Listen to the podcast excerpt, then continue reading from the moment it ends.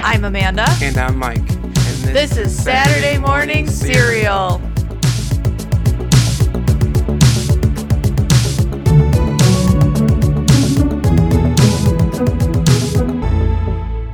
Hello, everybody, and welcome to season five of Saturday Morning Cereal podcast. It's so crazy. We're already at season five. I feel like I just started this podcast, and now we have Mike on as our complete co host. So it's great. So, Happy New Year. Hope you guys all had a great holiday, and let's just hope 2023, you know, we got to keep hope, we got to keep faith, and you know, let's just hope the world gets a little bit better, right? But that starts with some good movies coming out this year that we are particularly excited about.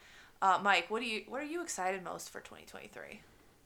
Uh, I think Ant Man and the Wasp, and then in Across the Spider Verse, I'm very excited for, and then potentially a new Ghostbusters sequel. I'm very excited to see that with my sister.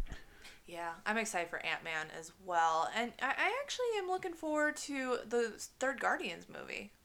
Oh yeah, I keep on forgetting about that. It's been in development for so long, and a very long time. They they were filming it, and then they they had to stop, and then they fired James Gunn, and then the pandemic. Yeah, it's it's been a wide it's been a ride for that movie. hmm And then there's been some drama in the um, DC universe, correct?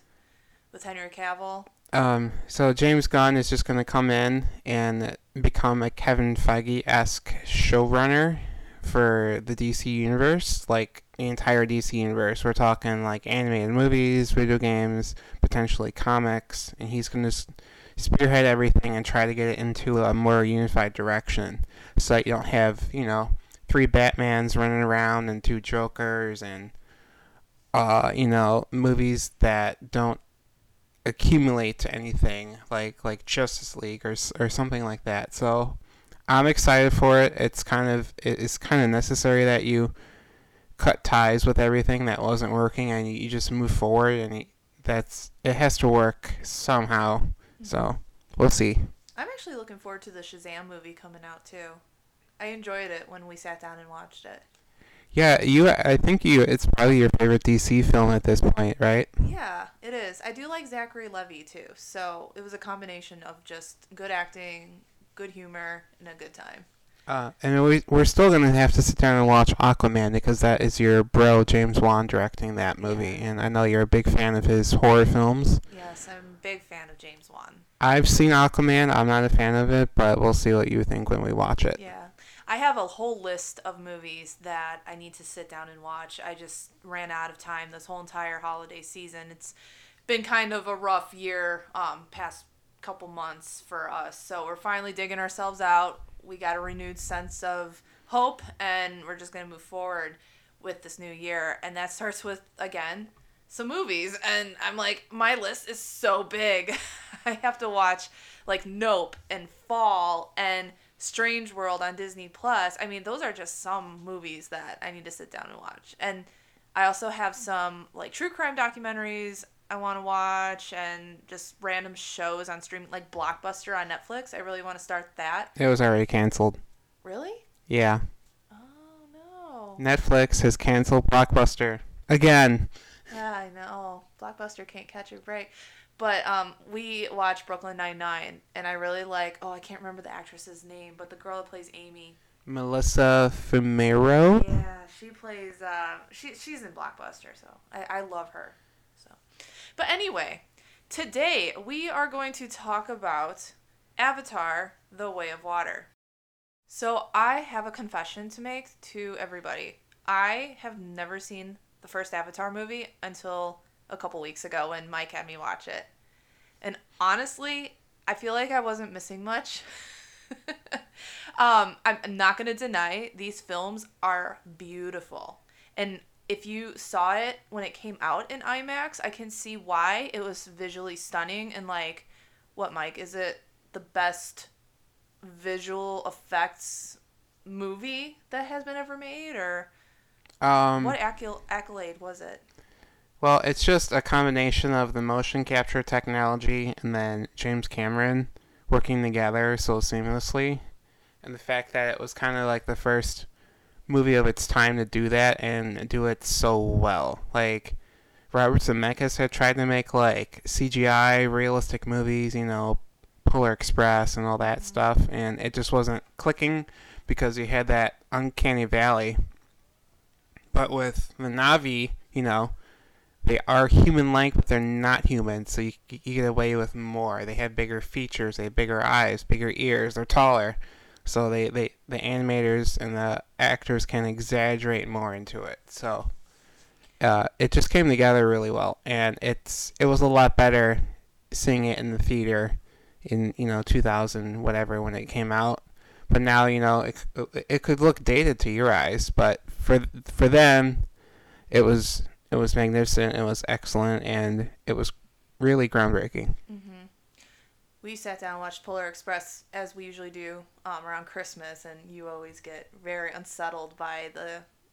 Would you call it CGI? Yeah, the eyes the eyes just don't emit light like they they should. They kind of look void Mm-hmm. and dark, and yeah, the, the eyes just don't work. And we have this human psychology thing called uncanny valley, and it's where our body goes into high alert when we something when we see something that looks human but isn't human, Mm-hmm. and it, it's kind of off-putting, and it makes me wonder, like, from a psychological standpoint, why we have such uh, an, an absurd reaction to something that is supposed to look like us but isn't us. Like, are there creatures that look like us but aren't us that have been hunting us for a long time that we have this instinct to avoid? Like, what's going on with that? Anyway, other discussion. Yeah. well, no, that was very interesting, Mike. Thank you. Um, but yeah, I I agree. I mean, and the story though I wasn't a big fan of. I just thought it was just mild at that. Yeah, it's it's a very seen that done that story. Mm-hmm. And that kind of brings us to um, this anticipated sequel. Uh, how long has this sequel been in development? It's been a while, right?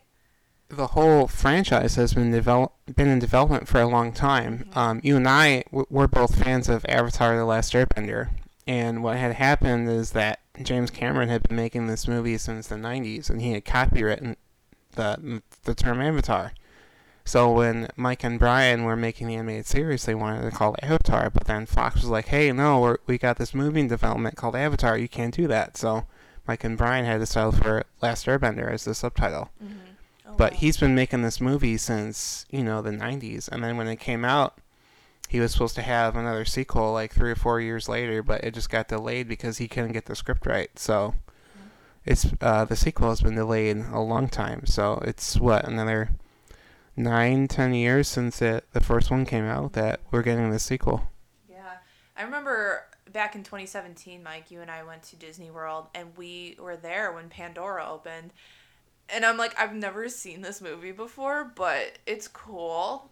Like I was it was visually captivating the way they did the park and everything and um, we rode Flight of Passage, which was like probably one of my favorite Disney rides. It's just so cool. Um, and then so like I knew what the banshees were. I knew you know I, I learned a lot just being in that Pandora land. So yeah you were calling the Na'vi critters Uh, like they were they like rabbits tails. rabbits or cats or something yeah, they have tails. I mean, you know, you can't fault me for that one. so anyway, we went last Saturday, right, which was New Year's Eve, to see Avatar: The Way of Water, the sequel here. And I was surprised how packed the theater was. Yeah, and it, it's actually uh, going up in box office. Mm-hmm. Like historically, movies have like a fifty to forty percent drop their second weekend.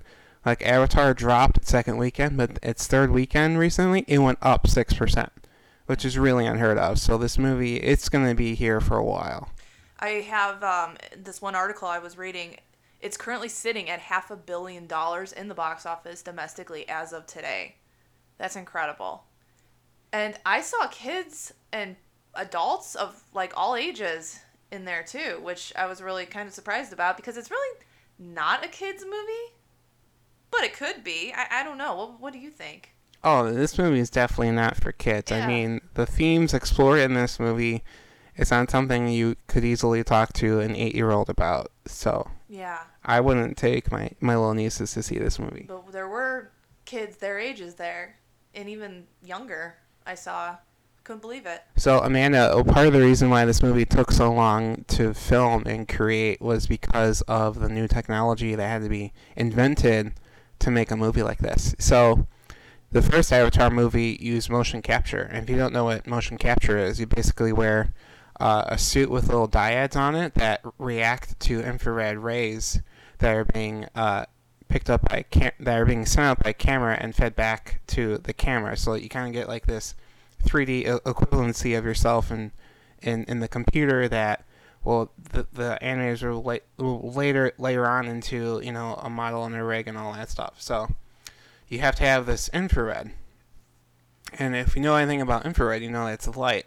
And what what does light do when it hits water? It reflects, right? It's it's going to break up. It's it's going to bounce around all over the place. It's going to bounce back. So it's very difficult to to conceptualize filming a motion capture underwater because of how water is and how light interacts with water. So I I haven't seen any of these uh, behind the scenes of this movie, but this new motion capture technology must be revolutionary if it's able to work underwater.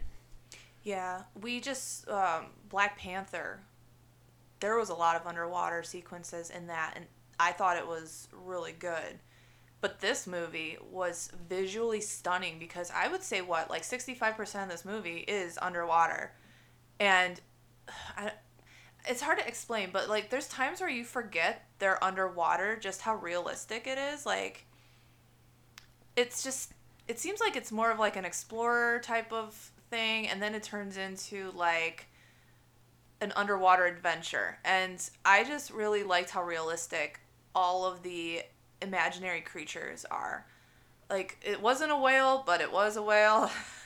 Yeah we kind of had like this human uh equivalency we could latch onto you know like whales and like mm-hmm. you know um, the the banshees kind of being like a plesiosaurus or Lapras if you're a go. Pokemon fan. Yeah.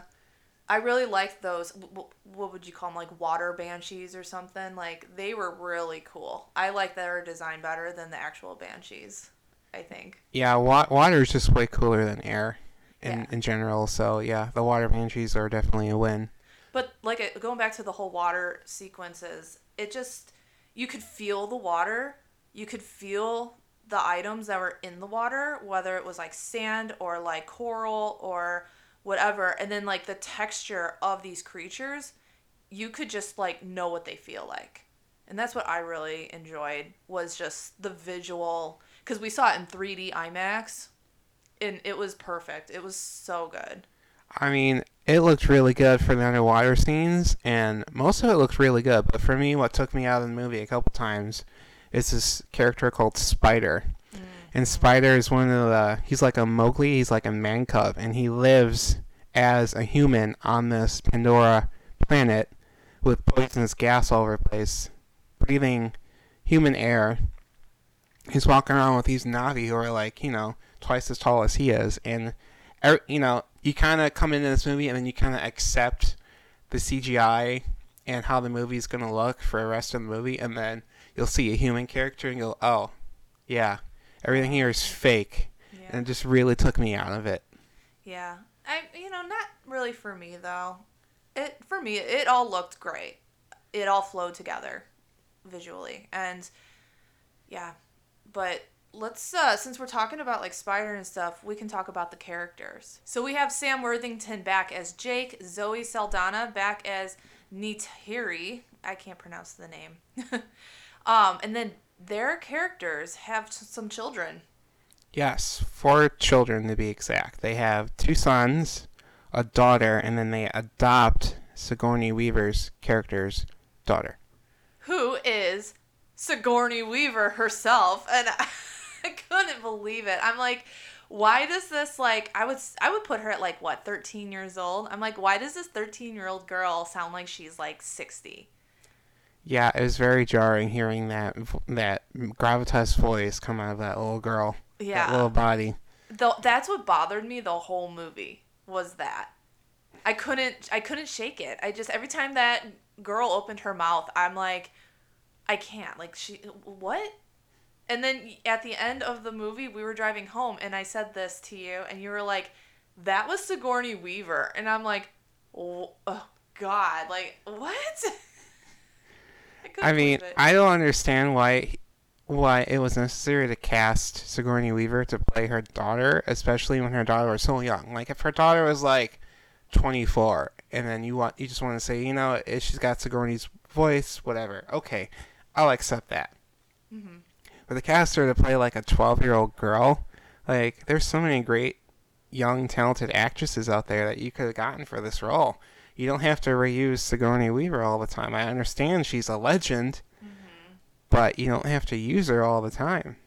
And we have Cliff Curtis and Kate Winslet originating two new characters. They're the what water Na'vi leaders.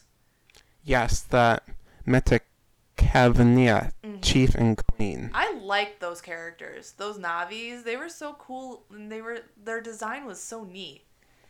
I really like how they were more adept to their life in the ocean and they had like, you know, um, bigger arms and they had longer tails with fins on them and like it was so cool. They had a bigger lung capacity. Mm-hmm. It was really cool.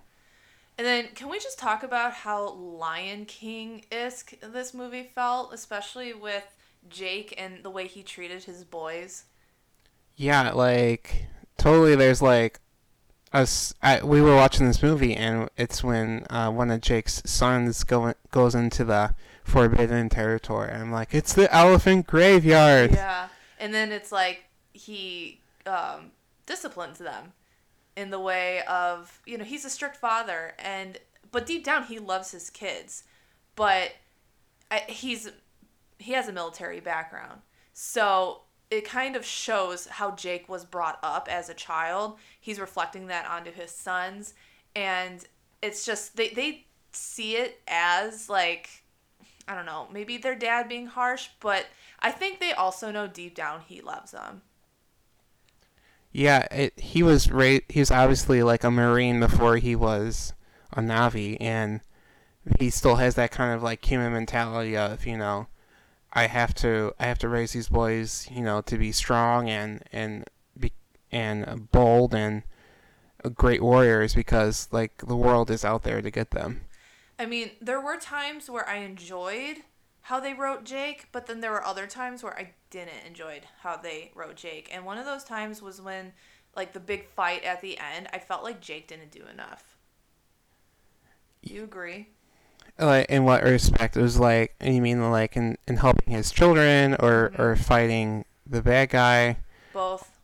Yeah, I feel like he should have I mean, you know, the, the bad guy was like turn yourself in and no one will be harmed. I feel like jay could have like had I mean, they overall it did good and Zoe Saldana's character is like his partner in crime and they always have a plan, but I don't know. I just felt like there was just unnecessary risk with the children and I don't know.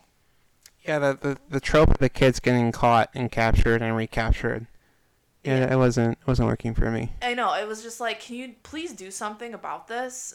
you know. Can you please keep your kids around for five minutes right. and watch them? Right. And Zoe Saldana, I I have to say, I think her character is my favorite, and I really enjoyed seeing how her and Jake, Sam Worthington's character, how their relationship progressed and and their marriage and like how they work together as a team.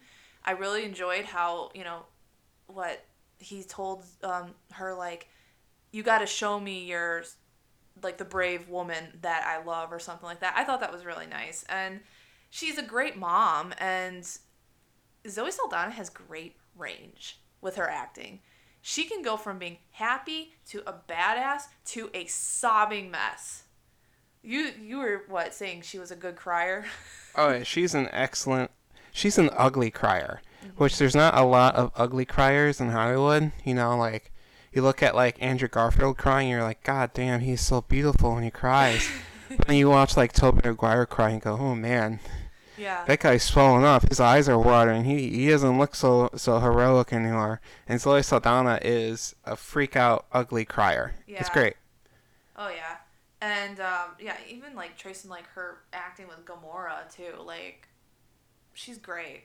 and I just I love seeing her in these in these roles. I'm gonna argue that she's been underutilized as both Gamora and as Natari. Like she was barely in this movie. Like. The kids got the spotlight, and then the uh, the uh, Stephen Lang's character got the spotlight, and everyone is adjusting to life in this water clan, and then she's just kind of off screen. And then when the big battle comes up at the end, like she's not on a water banshee, she's on one of the flying banshees. Like she She hasn't accepted the new culture yet. Mm-hmm. Yeah, it was a big deal for her to adjust at the beginning. So we were you were just mentioning Stephen Lang's character. How did you like this storyline with him? Uh, I mean, was he really such a great villain that you had to bring him back? Like he was just, he was just. Oh, it's a military guy. Okay, he he just wants to follow orders. He wants to, he wants to please his his his his, his leaders, and he wants to make money for the company. Like, okay, great. Could could we? Yeah. Could we have had like a different villain, like, and then they have to bring him back in this mm-hmm. new body, and it's like, Wait. again, again with the voice, you know, you've got Stephen Lang, who is a very older man, and he has such gravitas and and like weariness with his voice, and then you get it in this like Toon Star, like Avatar, like like the the the Na'vi Avatar commandos remind me of like the Monstars from Space Jam. It's like, oh look, look, look, we're bad guys, but we look like the good guys. I couldn't put my finger on it when we we were watching it because I'm like, these guys remind me of something. You nailed it. Yes, I did not like that when he came out as a Na'vi. I'm like, really? Like we're gonna go with that storyline? I mean, if if if all the other characters in the movie are humans, and you want us you want us as audience to look at humans like we're looking in a mirror and say, what are humans doing that that that's so bad for the environment and and to people of indigenous nature and to to fish to everything and then you you take this villain and you put him in the body of someone that we're supposed to sympathize with it didn't work for me Mm-hmm. I agree. Yeah, I did not like in, but in the you know the story was not good. I felt like I was stressed ninety five percent of this whole movie. the mo- whole movie is just like an exercise in controlling your anxiety Yes. whether you're like you know like claustrophobic of all like the scenes in space or you have a fear of drowning or you have a fear of getting lost or eaten by some predator like yeah just You know, there's there there are deaths in this movie too that hit you, and it's like they're there. They're to the point. They're not skirting around that issue. I was, you know, we were watching this movie and the the scene with the shipwreck and, and the whale attacking the mm-hmm. the fisherman came up and it was very unlike James Cameron and more like Michael Bay. And I don't know if the point was to say that, you know, I can be more gratuitous with this violence and these deaths and I can kind of glamorize them because these are bad people. But like you compare like how he shot like the deaths on the Titanic and how sympathetic was and how it was shot like a disaster, mm-hmm. and then this those same scenes of like people trying to survive on a ship that's sinking and this and that in this movie is shot more like an, a typical action movie. There were like yeah, at the end, it was almost identical to when Rose and Jack were like on top of the what like The door. the tip of oh, the, Oh, the tip. Titanic when you know Jack's like go up, keep going up, and then he's and then like when they get to the water, he's just like don't let go of my hand when I say you know take your breath and yeah, it was just it was identical. Okay, okay. So James Cameron, he makes this movie about aliens that go into people, right? He calls it Aliens too. He directs that, right? Then he makes this movie about people who go into aliens, right? He calls that Avatar. And then he makes this and before that he makes a movie called Titanic about people going on a boat and it's sinking. Mm-hmm. What is this movie about? Both. This is about it, it is pinnacle James Cameron. It is about people who go into aliens and aliens who go into other aliens and a boat that sinks. Yep. That's it. In conclusion, episode done. I'm kidding. so going back to the whole whale scene though, you know, it, there's things in real life that I like SeaWorld. I don't like SeaWorld because documentaries out there of how they poach whales and these big creatures that don't belong in tanks. that was kind of evident in this movie. Um, and this movie in all just made me realize as the human race just how like I'm not to call it stupid, but like how we think we're doing good, but we're not. We don't take other creatures, other living things. We don't take their points of view, like whales, for example. We see them as like entertainment. We see them as food. We see them as like like property. We don't see them as living things and we don't accommodate their needs for the ocean and stuff like that. Same goes for, you know, say we travel to Mars, uh, you know, this is just hypothetical. But if we went to Mars and there was, you know, like Na'vi people on Mars, we would want to claim Mars and we wouldn't care what these Na'vi people would do. Or, you know, we wouldn't care about their lives. it just makes you mad when you think about that. We're kind of just like humans are like the best thing ever, and we're kind of human supremacists in that regard. Mm-hmm. If you really enjoy like the concept of like alien refugees, you need to check out this movie called District Nine, and uh, it has many similar themes about this movie. Oh, really? Yes. You, so? Um, well, District Nine is about aliens that kind of shipwreck on Earth, and then they become like ghetto. They they become ghettos on Earth, and they're kind of like, you know, subclass humans, and they live in poverty. They don't have a lot of food they they have a dirty environment, so mm-hmm. it's kind of like the opposite of this. Yeah. Yeah. So Amanda, giving all of this, uh, these scenes about like just how destructive humans are to the ocean and to aquatic wildlife, are you are you still gonna get a tuna melt? I don't eat tuna melts anymore. You still eat shrimp. I do. I do like shrimp. I do, guys. Yeah, I, this kind of movie kind of reminded me why, like, yeah, I'm I'm just gonna keep my diet out of the ocean. I'm I'm good.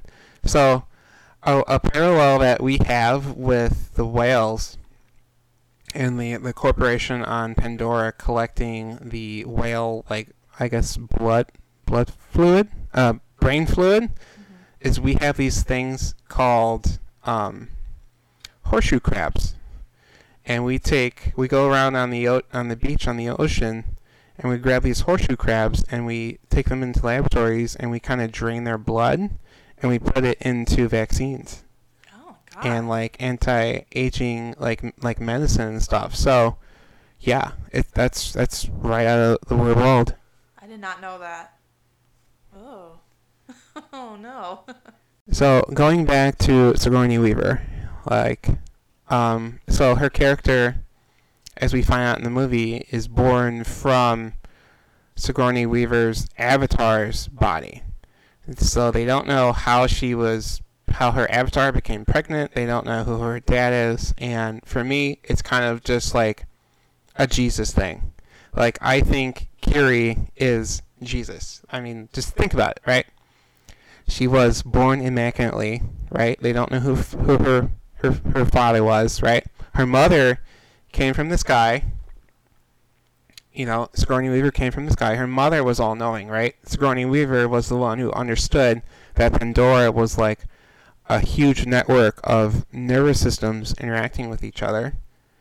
Um, and when her mother died, Sigourney Weaver's consciousness was passed back into Eywa, back into that spirit tree and then later in the movie, Kiri has a seizure, and she technically kind of dies, and then she's revived.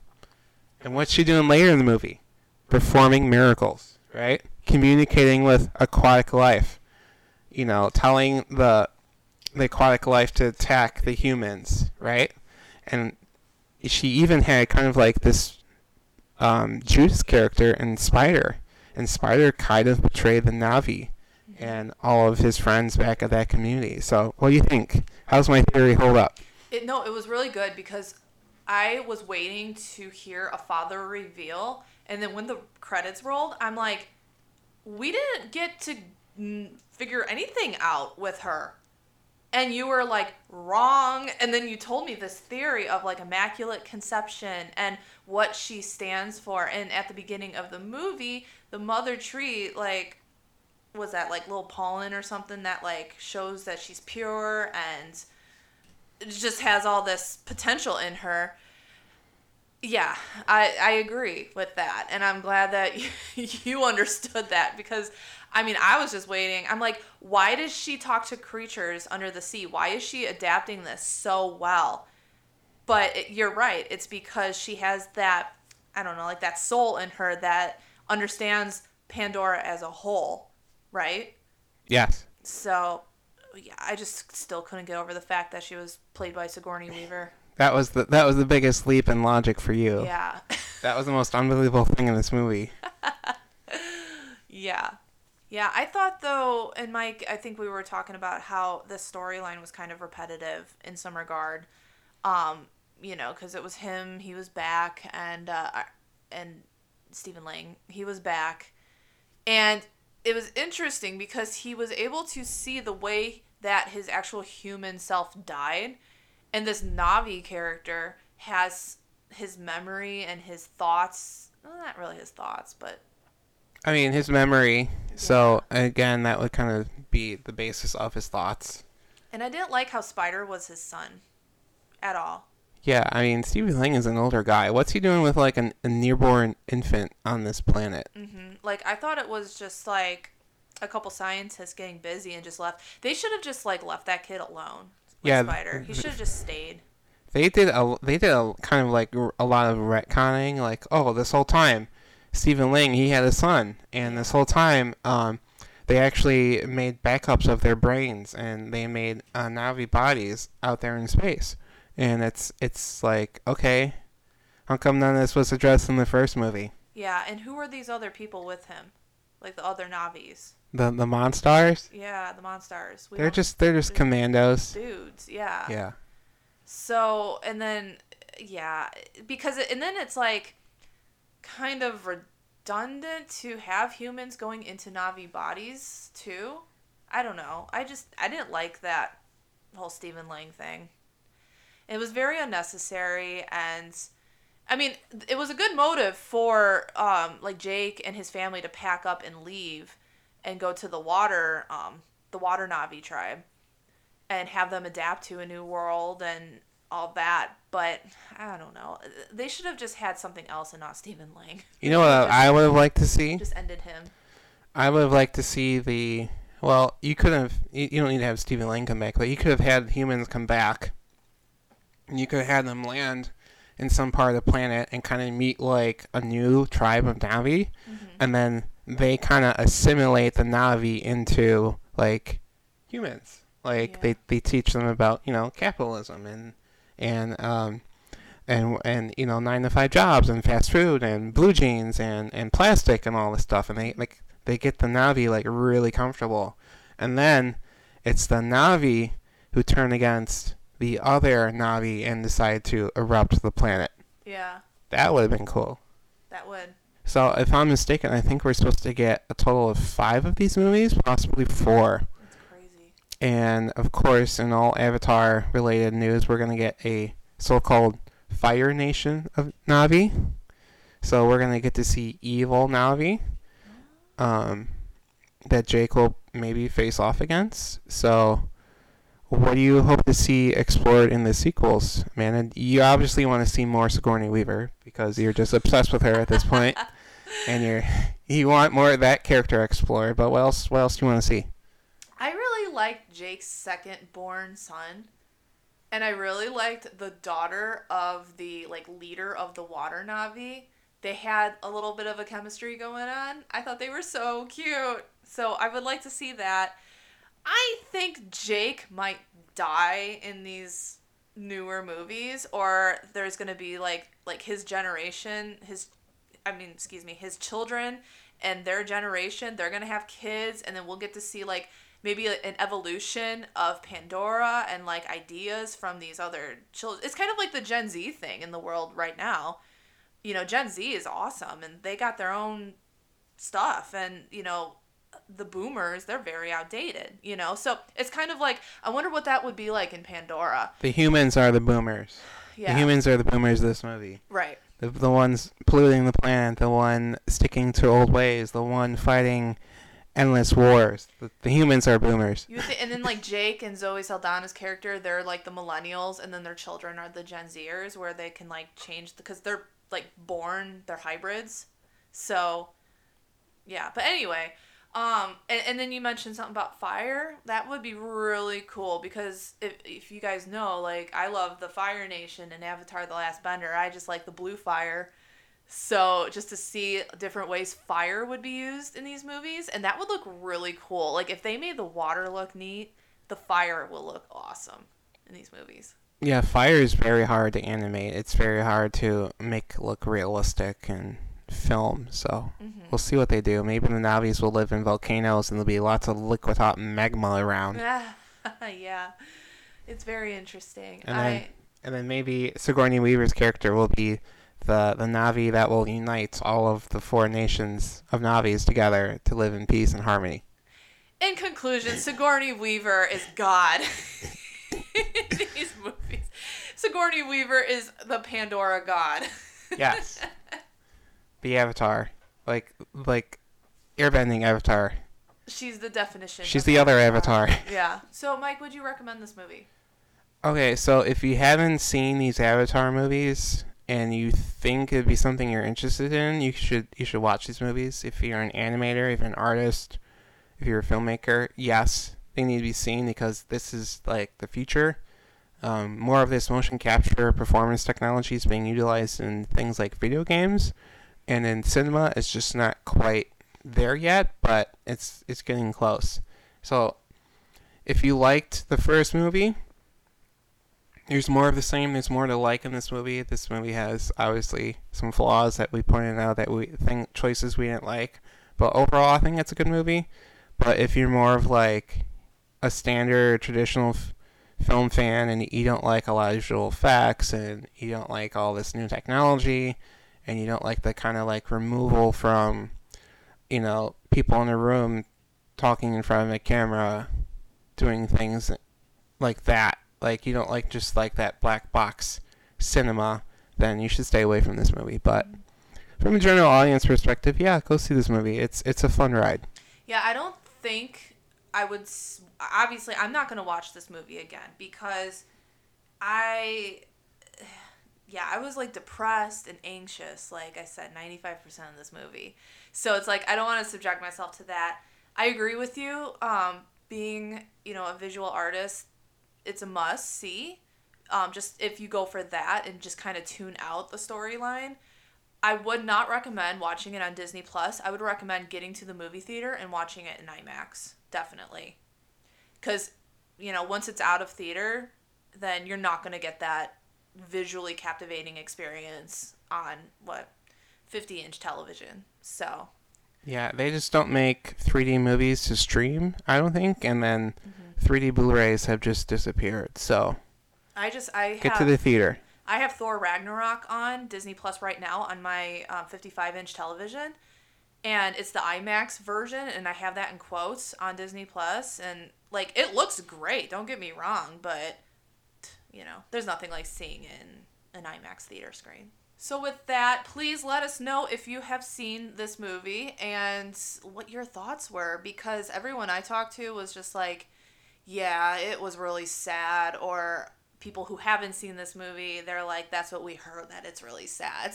So, um, but if you loved it, please let us know because we would love to um, know your thoughts on that and why you, you love it. So, you know, we always take everyone's opinions and, you know, we love to hear it. So, anyway, um, next episode is very exciting for us. It's we're gonna talk about Pokemon. Everything and anything Pokemon is something we grew up with, and we got news. And I posted this on social media that Ash and Pikachu.